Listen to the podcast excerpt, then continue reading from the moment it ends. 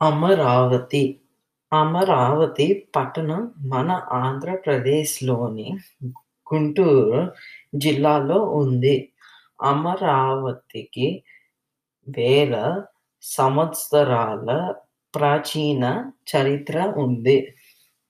ప్రఖ్యాతి చెందిన శాతవాహన రాజులు క్రీస్తు పూర్వం రెండు, మూడు శతాబ్దాలలో ఆంధ్రప్రదేశాన్ని పరిపాలించారు.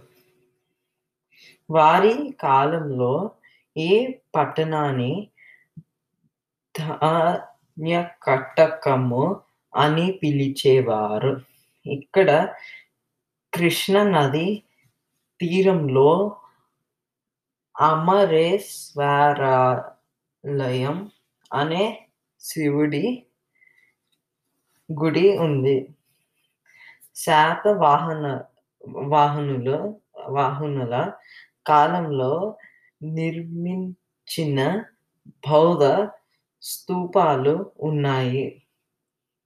బుద్ధుని అస్థికలు స్థాపన చేసి వాటి మీద ఈ బౌద్ధ స్తూపాలు కట్టారు అని చారిత్రక ఆధారాలు ఉన్నాయి.